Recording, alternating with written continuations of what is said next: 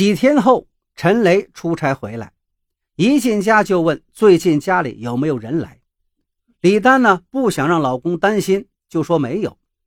这时，陈雷的手机响了，他一看号码就皱起了眉头，拿起手机走进卧室，还关上了门。李丹听见陈雷说话时，似乎有些激动，还隐隐约约听到他说什么“不可能”“不行”之类的话。而这个电话足足打了二十多分钟。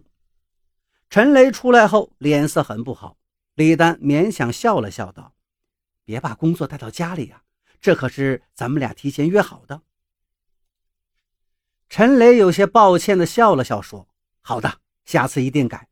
从现在起，我就把手机关了。”谁也找不到我。下周就是十一长假了，你去银行取点钱，我们去北京玩几天吧。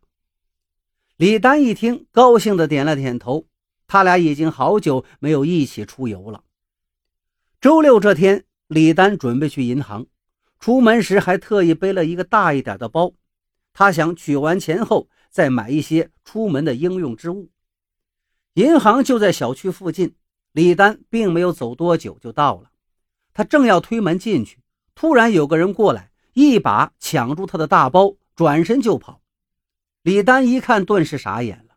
抢包的人正是那个不让他们进屋的奇怪女人。李丹气愤极了：“你果真是个小偷啊！”他立刻追了上去，但奇怪的是，抢包的女人竟然跑进了李丹住的小区。在小区门口，女人却摔倒了。李丹急忙跑上去抢回了自己的包，然后就报了警。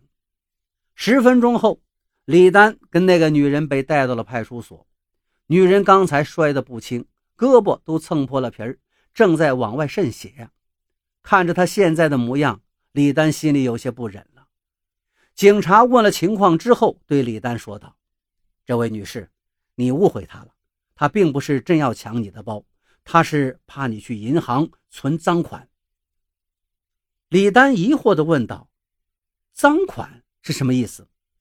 警察告诉李丹，他现在住的那套房子原来就是这个女人的家，而这个女人的丈夫曾经是工商局的副局长，因为贪污被判了无期，这套房子也被拍卖了，女人因此受了严重的刺激，所以。她不让别的男人进他们家的房子，意思就是当初不应该让那些送钱的人进屋，不然她的丈夫也不至于犯这样的重罪。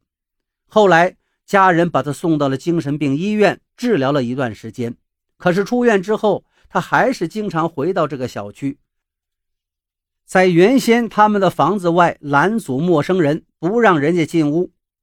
前一个住户就是因为不堪其扰。才把房子又转卖给了李丹他们，因为那个女子丈夫当初贪污的钱大部分都是以亲戚朋友的名义存进了银行，所以那个女人见李丹去银行了，以为也是去存赃款的，便跟着他抢了他的包。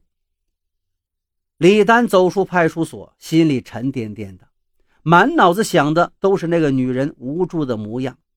回到家里一看，老公也在家。他一想不对呀，今天他应该是在单位值班的。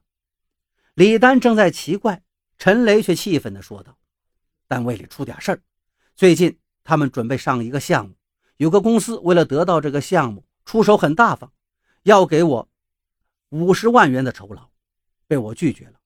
这几天呢，对方就天天找我，我手机都不敢开，更不敢出门。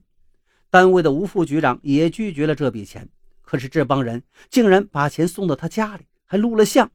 吴副局长只得把钱先收下。可没想到的是，这件事昨天就被人捅出去了。接受贿赂的几个领导全被停职，而那个送礼的人交代，咱们家他们也来过几次，都被我的妻子拦在门外。说完，陈雷后怕地擦了擦额头上的汗，说道：“幸亏你没让他们进屋呀。”否则，我的下场就跟吴副局长他们一样了。李丹听了，全都明白了，想起那天那个女人拦着一个陌生男人的情景，对陈雷说道：“老公，其实不是我拦住他们的，是那个奇怪的女人救了咱们呀。”李丹说完，拉起陈雷就往外走。